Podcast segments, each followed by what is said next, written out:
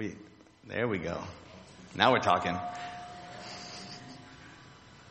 I can't imagine how great uh, heaven must seem now, the idea of, uh, of, of that many years worth of stress that this life brings. It's tough. Uh, each, each year seems to be harder and harder and harder, but uh, the heaven seems glorious. Absolutely glorious. Well, I was, uh, I was out of town all week, just to let you guys know where I was. I was speaking at a youth camp, a youth mission trip, uh, in Red Springs, North Carolina. It's about twenty minutes. Uh, I'm, I'm really not sure if it's east or west of Lumberton, uh, but somewhere within that Lumberton area. And uh, just to tell you how interesting it is to, to work and speak with students.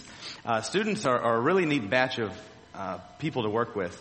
Uh, at one of my absolute favorites. One of the things I like about students, this may be, don't take this as harsh if it sounds that way, but students are, are young enough to where they haven't been uh, living in sin more than fifteen, sixteen years. Uh, one of the unique things about uh, the differences between student and adult ministries is that some adults have been have been living in and justifying sin uh, longer than the students have been alive. And so we as adults are really good about justifying sin and uh, and making excuses for it. And the cool thing about students is, is that uh, uh, you may sometimes criticize them for being open-minded, but I really appreciate they're open-minded enough to to look at their lives and see if they match this. And if they don't, they realize that there's a problem somewhere. And sometimes we as adults seem to uh, seem to make a lot of excuses instead of really taking an honest look at our lives. And so uh, generally what happens at a youth camp, if you're not very familiar with them, is that if you have five, six days with the students, usually one of the days God really seems to come in and, and grab everybody's heart and, and deal with him. And so Wednesday was a really neat day um, uh, where where I preached a, a message that night, and the students really responded, and then they went off into their small groups with their own churches, and they really seemed to do business with God, ridding their lives of sin and uh, and coming to places of repentance and rededication and things like that. And then the next night, God had already dealt with them. Uh, I had talked about sin for the first three nights. And then the, the next day, uh, they had dealt with all of their sin, and so there was no need to continue talking about sin because they dealt with it. And so what I did is that um, I noticed that a lot of the students weren't familiar with the Bible. And so one of the things that I did with them was that Thursday night, I went through the Bible, and what I, I told them I was going to do it in forty-five minutes. And some of the older ones said, yeah, right, you can't do that. And uh, so what happened is one of the students who didn't think I could make it through the whole Bible in forty-five minutes, he timed me. And, uh, and I ended up preaching to the students on Thursday night for an hour and twenty-three minutes. I'm, I'm serious. I did. But listen to what I did. The first night, I preached to them for forty minutes, uh, which was about normal. The second night, I only went about thirty-five minutes.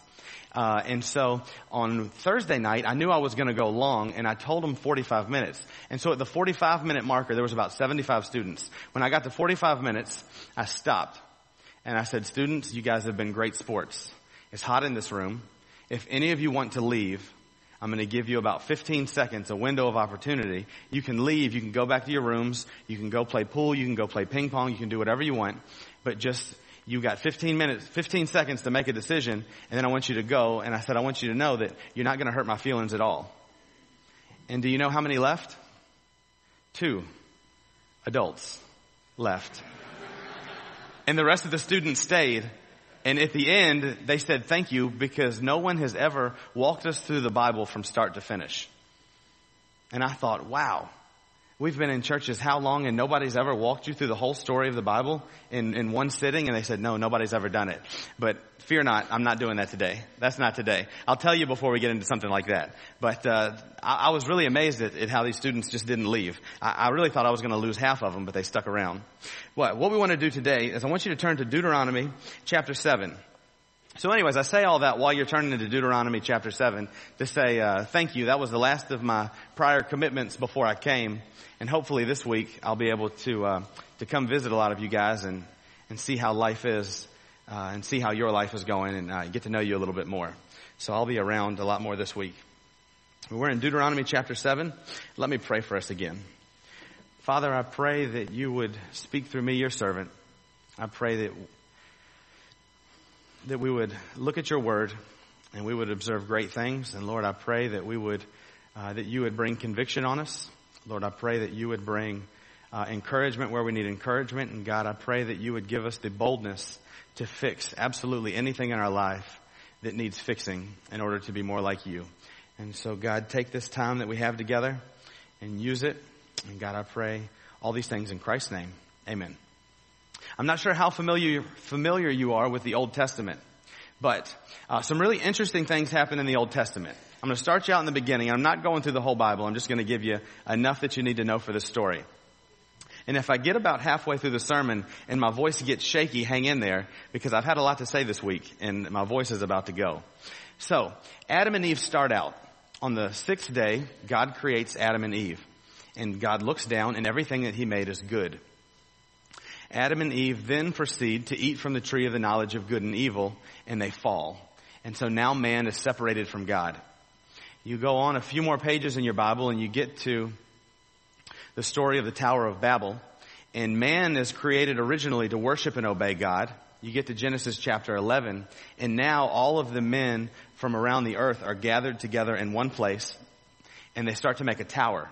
And the reason they build this tower is so that they can make a great name for themselves. Well, the problem is, is that you are never called to make a great name for yourself. You're called to make a great name for God.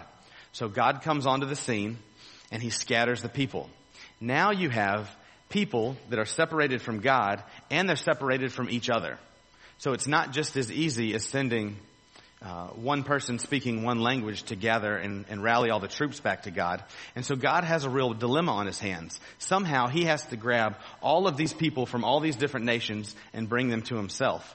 So he chooses a guy named Abraham, and he says, Abraham, through you, I'm going to bless all the nations of the earth. And he gives Abraham three things. He gives Abraham land, seed, and a blessing. And he says, Abraham, I'm going to bless those who bless you, and I'm going to curse those who curse you. And then you get around to Genesis chapter eighteen. And in Genesis chapter eighteen, God says that I chose Abraham as an example so that he could teach his children to walk in his ways. And if his children will walk in his ways the way that he has, I will be able to bring about the good promises that I have for him. You move on from Abraham, and Abraham has Isaac, who isn't isn't quite up to Abraham. Isaac has Jacob, and Jacob isn't quite up to Isaac. And then Jacob has twelve sons. And when those twelve sons get older, what do those eleven sons want to do to the youngest son? They want to murder him. And so you've gone from Abraham being this example to now Jacob's eleven sons want to murder the youngest son. And so Abraham's sons aren't exactly walking in his ways, and God isn't able to bring about the promises uh, immediately that he was going to bring about. And so what God does is he takes those people, he takes Abraham's family, his great-grandsons now, and he moves them into slavery in Egypt. And you guys all know the story. They stay in Egypt for four hundred years, and now it's time for Moses to lead the people out. And when Moses leads the people out, he leads them to the edge of the promised land. And the book of Hebrews says that they did not go into the promised land because of their unbelief. And so then God has them do a U-turn, and they spend forty years in the desert. Then God raises up another leader called Joshua. And Joshua is going to be the one that takes them into the promised land. Now there's a lot of wild things that God does when he's going to march these people into the promised land. Probably one of the most bizarre things that that the people have to do is that when they go into the promised land, now the promised land is the nation of Israel, and the nation of Israel land-wise is about the size of Vermont. So it's not a very big place at all, but it's right there in the center of the known world. And so God is going to take about two million people from Egypt, and he's going to march them into Israel. But what God wants to do is he doesn't want anybody to be in the land when they get in there. He wants them to be able to start out fresh. He's going to give them, Deuteronomy chapter four says that Moses tells the people, see, I've given you laws for you to keep. And when you keep these laws, you're going to show your wisdom and your holiness to the nations around you. And they're going to see the way that you conduct yourself. And they're going to be amazed at how great your God is. But he knows, God knows, that if there's other people in there, they will corrupt his people. And so God does something really strange. He tells Joshua, or he tells Moses, when you go into the promised land, you need to wipe everybody out. He says, you need to kill everyone. Push them all out. When you settle in the promised land, there needs to be no one there. Now that sounds pretty simple, right? Real straightforward. This is what he says here in Deuteronomy chapter seven, verse one. When the Lord your God brings you into the land you are entering to possess and drives out before you many nations, the Hivites, Girgashites, Amorites, Canaanites, per- Perizzites, Hivites, Jebusites, seven nations larger and stronger than you. And when the Lord your God has delivered them over to you and you have defeated them, then you must destroy them totally. Make no treaty with them and show them no mercy. Do not intermarry with them. Do not give your daughters to their sons or take their daughters for your sons, for they will turn your sons away from following me to serve other gods, and the Lord's anger will burn against you and quickly destroy you. This is what you are to do to them. Break down their Asherah poles and burn their idols in the fire. For you are a people holy to the Lord your God. The Lord your God has chosen you out of all the peoples on the face of the earth to be his people, his treasured possession. So this sounds pretty easy, right? You're a military leader. Uh, in case you don't know, the outside world, the secular world, believes that Joshua was the greatest military leader of all times. They give him credit for being the, the best and brightest military leader that's ever lived. They recognize the fact that he defeated all of these other peoples, and we know that he did it because of God helping him. They think he did it just because of his own military prowess. And so here's the commander of the army, Joshua, and you're to go into that town and you're to completely destroy everybody. Now, if you're a warrior, this is a simple task. If if I were to go into your house and God said, completely destroy everything, I'd say, okay, no problem. I would go in, guns a-blazing, and then whoever's in there is going to be shooting back. And then with God's help, we're going to win, right? Because I'm with Joshua. Well, once all the fighting men are gone, now forgive me for a minute, this is going to be a little bit a little bit rough, but this is what Joshua has to do. After all the fighting men are killed, Joshua now has to destroy everyone. And this sounds really, really harsh, and it is. But God is only taking one little piece of land out of the whole world. And so think of how rough this would be for Joshua to do. You have women and children around. And God says, I want I want a fresh start. Now this is this is a very localized event that God's telling them to do. And so Joshua does something that maybe he shouldn't have done. Uh, you can be the judge of that. If you go over to Joshua chapter nine, listen to this. I want you not just to see that it was a simple thing that he was asked to do, but God asked Joshua to do an incredibly difficult thing that sometimes we just blow off. Now this happens in Joshua chapter nine. Now when all the kings west of the Jordan heard about these things, those in the hill country, in the western foothills, along the entire coast of the Great Sea, as far as Lebanon, they came together to make war against Joshua and Israel. We're in chapter nine, verse three now. However, so what's happened is that Joshua is kicking butt and taking names, right? He's gone from the, the, the wilderness, he's moved into the promised land, and he's wiping the floor with every nation around because God's helping him. And some kings west of there hear about how great Joshua is and hear, and they get petrified. And so they say, okay, we're not going to be able to take this guy out in battle. Let's go over to him and trick him. Verse three. However, when the people of Gibeon heard what Joshua had done to Jericho and Ai, they resorted to a ruse.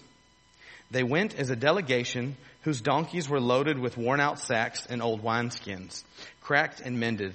The men put worn and patched sandals on their feet and wore old clothes. All the bread of their food supply was dry and moldy. Then they went to Joshua in the camp at Gilgal and said to him, Men of Israel, we have come from a distant country. Make a treaty with us. Now, is that good or bad? What, what did God say? He said, don't go in and do a bunch of talking. You need to clean house. Don't make a treaty and don't spare anyone. So here comes these people. And they say, make a treaty with us. Verse seven, the men of Israel said to the Hivites, but perhaps you live near us. How then can we make a treaty with you? We are your servants, they said to Joshua. But Joshua asked, who are you and where do you come from? They answered, your servants have come from a very distant country because of the fame of the Lord your God. For we have heard reports of him and all that he did in Egypt and all that he did to the two kings of the Amorites east of the Jordan. Verse eleven, and our elders and all those living in our country said to us, take provisions for your journey. Go and meet them and say to them, we are your servants. Make a treaty with us. Then he says this, verse twelve. This bread of ours was warm when we packed it at home on the day we left to come to you. But now we see how dry and moldy it is. And these wineskins that we filled were new, but see how cracked they are? And our clothes and sandals are worn out by the very long journey. And so here comes these men from a town called Gibeon, and that's going to be important later. They come from this town called Gibeon, which is only several miles away. And they resort to a ruse, and they come on the scene, and they say, Joshua, buddy, pal, we came here because your God is so great and so amazing, and we want to make a treaty with you. What do the Proverbs say about flattery? When someone comes on the scene and they flatter you, chances are we're not as great as people make us out to be sometimes. Chances are when someone comes on the scene flattering you, they want something. Or chances are they want to do something nice for you so they can justify something they're doing over here. Flattery does nothing but ever get people in trouble. So here these people come, they come on the scene with flattery towards Joshua, and then they also, they flatter him with their lips over here, and then over with their lips over here, they say, hey, this, this bread was warm when we left our house. These wineskins, they were brand new. And the text clearly says when they left their house, they took moldy bread with them and they took old wineskins. Then fourteen, the men of Israel sampled their provisions. And here's the tragedy. But did not inquire of the Lord. Then Joshua made a treaty of peace with them to let them live. And the leaders of the assembly ratified it by an oath. And so here you have the men of Israel. They come together. They sample what the people have said, and they make a treaty with them. And the tragedy of the whole text is that they did not inquire of the Lord. The Lord told them to do something very, very, very specific. I want you to go into the promised land, and I want you to clean it out. I don't want you to make a treaty with anyone, and I don't want you to spare anyone. But the people, they look around and they say, hey, this seems like a good decision. This seems to make good sense. And so they gather all of their, their human wisdom, and they don't inquire of the Lord, and they make a decision. Listen to the rest of it. Three days after they made the treaty with the Gibeonites, this is verse sixteen. Three days after they made the treaty with the Gibeonites, the Israelites heard that they were neighbors living near them. So the Israelites set out, and on the third day came to their cities, Gibeon. Those other cities. eighteen. But the Israelites did not attack them because the leaders of the assembly had sworn on an oath to them to the Lord, the God of Israel. The whole assembly grumbled against the leaders, but all the leaders answered, we have given them an oath by the Lord, the God of Israel, and we cannot touch them now. This is what we'll do to them. And so they come up with more conventional wisdom. See, once you compromise one time, once you compromise and don't do what the Lord tells you to do, it's a downhill roll from there. It says, we'll let them live so that the wrath of God will not fall on us for breaking the oath we swore to them. twenty-one. They continued, let them live, but let them be woodcutters and water carriers for the entire community. So the leaders' promise to them was kept. And so the leaders get together again, and they've made one bad decision. And that was to let the people live, to make a treaty with them. And then they get together again, and they make a string of more bad decisions. Instead of running them out of the country like they should have done, they say, we'll let them be our slaves because that makes sense. We'll let them cut our firewood, and we'll let them carry our water. Seems like a reasonable idea. Sounds like a good idea. Conventional wisdom always seems like a good idea at first. But when God has a plan and an agenda, when you move from that plan, it's always bad news. You got to stick to the plan. So, verse twenty-two, then Joshua summoned the Gibeonites and said, why did you deceive us by saying we live a long way from you while you actually live near us? You are now under a curse. You will never cease to serve as woodcutters and water carriers for the house of my God. They answered Joshua, your servants were clearly told how the Lord your God had commanded his servant Moses to give you the whole land and to wipe out all its inhabitants from before you. So we feared for our lives because of you, and that is why we did this. We are now in your hands. Do to us whatever seems good and right to you. So Joshua saved them from the Israelites, and they did not kill them. Now go over to First Kings chapter three. And we're getting somewhere with all this, so I hope you're hanging on. You see, we have this thing in America where we like to feel really good about ourselves. We like to, we're an incredibly selfish culture, whether you've realized this or not. Look at the hottest selling Christmas items. You can buy an iPod, an iPod. You can buy an iPad. You can buy all of these other items that begin with I. You, you buy an iHome to put your iPod in so you can listen to your music. And then uh just this, this incredibly selfish culture that we live in where everything, we're, we're all out for, for me, me, me, me, me, me, me. And all of our decisions, many of them, revolve around what's best for me. And so here you have a God that we serve that demands total obedience if we're going to follow him.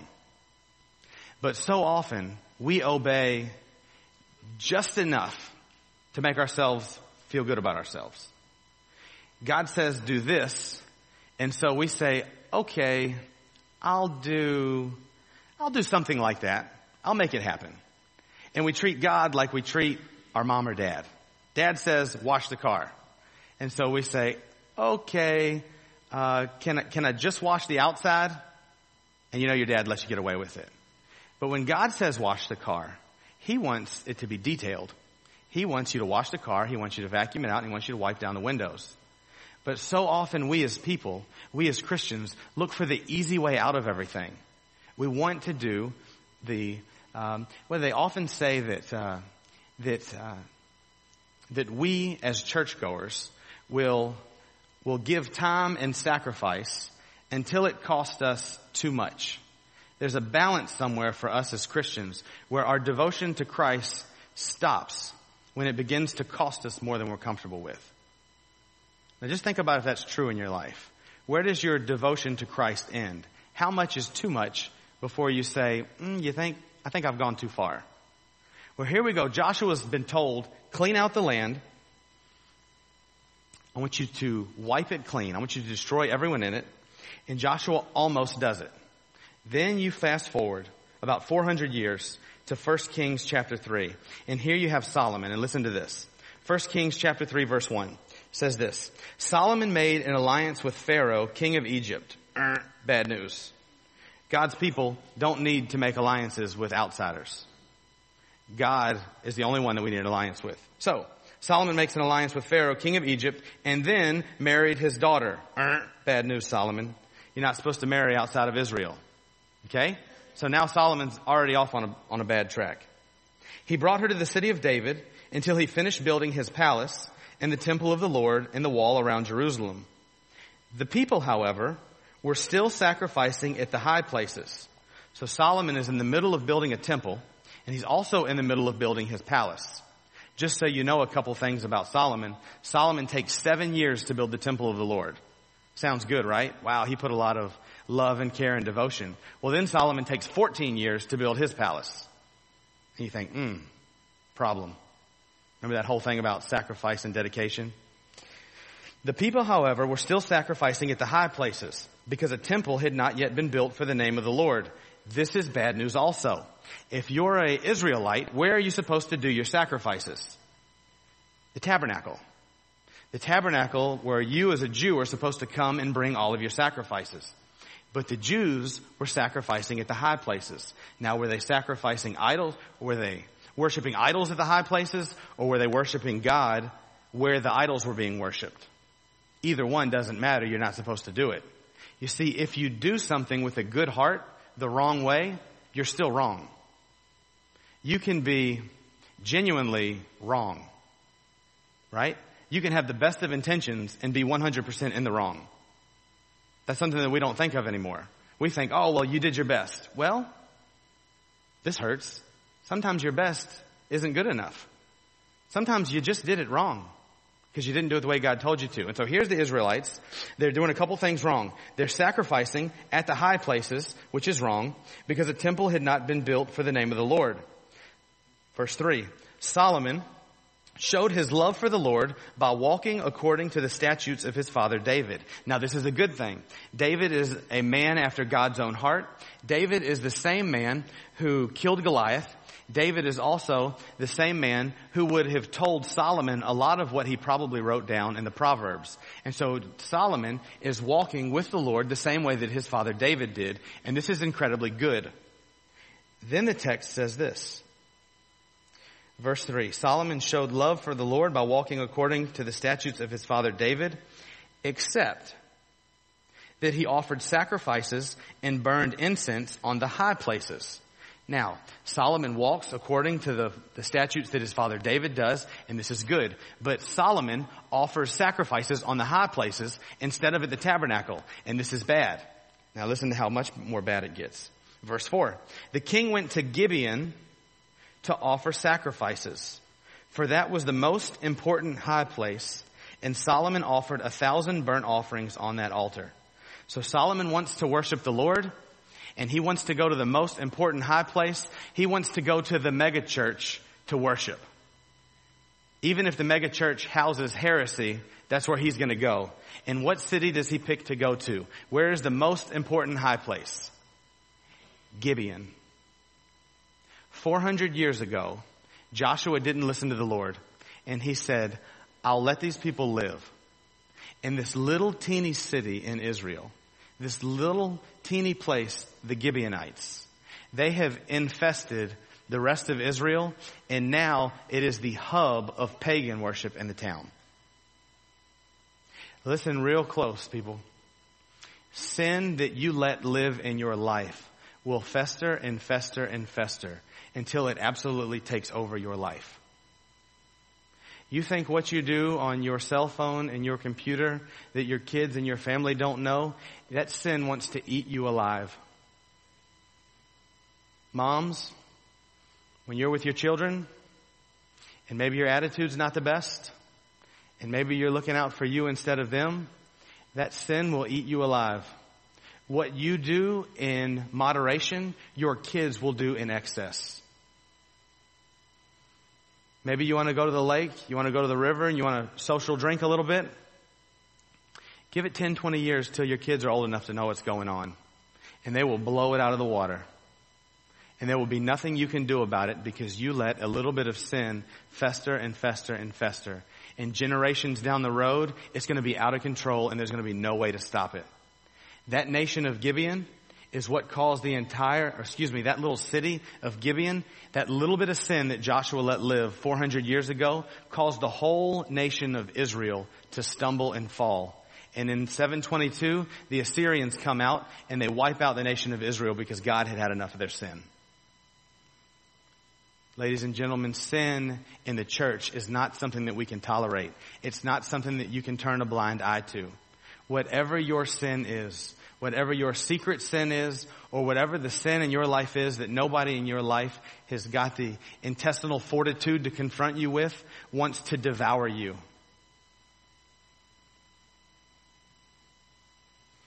I'll tell you what I think the church's biggest problem is across America. Pornography. It's a silent evil that is crippling Christians and Christian men around the world. Christian men get caught up in it, and then they can't lead their families because they're so overwhelmed by sin. And when they can't lead their families, they can't lead ministries in the church. And then churches start to argue because ladies step in, and they fill the void where absent men are. And we say, oh, ladies aren't supposed to lead in the church, but there's a vacuum of men that are eaten alive by sin, and they're not capable of leading. And it hurts, guys, and the kingdom of God is falling because of it. There's a boatload of other sin going on in the church also, and it's crippling. You cannot be the man and woman of God that He wants you to be if you foster sin in your life. Men and women, we'll talk to the men first. If you don't have another man in your life, I wish we were talking to just men because I would say this really strong. If you don't have another man in your life man enough to say, hey, how's your marriage going? Hey, how's your thought life going? Hey, how's your sin life going? If you don't have a man in your life that will do that to you, you will not be the man that you need to be. Iron sharpens iron. And you need somebody in your life to pick your life apart in a good way and help you grow closer to Christ. Women, You need another woman in your life that will push you to be a better mom, that will push you to be a better wife, that will push you to raise your kids with the fruit of the Spirit instead of in a selfish ambition like most moms do. You have the hardest job out of everybody, I think, moms, because kids are nonstop. It's hard to treat your kids every single day with the fruit of the Spirit. It's easy to snap at them. It's easy to say things to them that maybe aren't encouraging and positive, but are demeaning and tear down. Guys, we as Christians need to not partially obey. We need to be Christians who obey one hundred percent all the way, and we never need to be a group of people that do what God wants them to do most of the time, but then sometimes things come up and they don't consult the Lord. It's an absolute tragedy when godly men and women fall because of sin. Guys, I know godly men all around me that I am friends with that are dropping like flies. They're falling to things like money embezzlement. They're falling to things like affairs and adultery. They're falling to things like their office computer. And it's ripping their lives and their families apart. You see that little sin that you have? Satan isn't happy when you just have a little sin in your life. He wants it to fester and fester and fester until it is absolutely wild and out of control. And then everyone around you sees you make a fool of yourself. And then they say, that guy claimed to be a Christian. And then you drag God's name through the gutter. And men and women in the church are dropping like flies. And I pray that we never become that. But if we as a church will humble ourselves and we will look at our life and give an honest assessment of it and allow God to take control of whatever he wants, sin will never get big and out of control. But that's what Satan wants, is for it to get out of control. The Bible says that he roams around the earth like a lion, seeking someone he can devour. Your secret sin, he wants to blow out of the water, and he wants everybody to know about it. And you do it long enough, and everybody will know about it.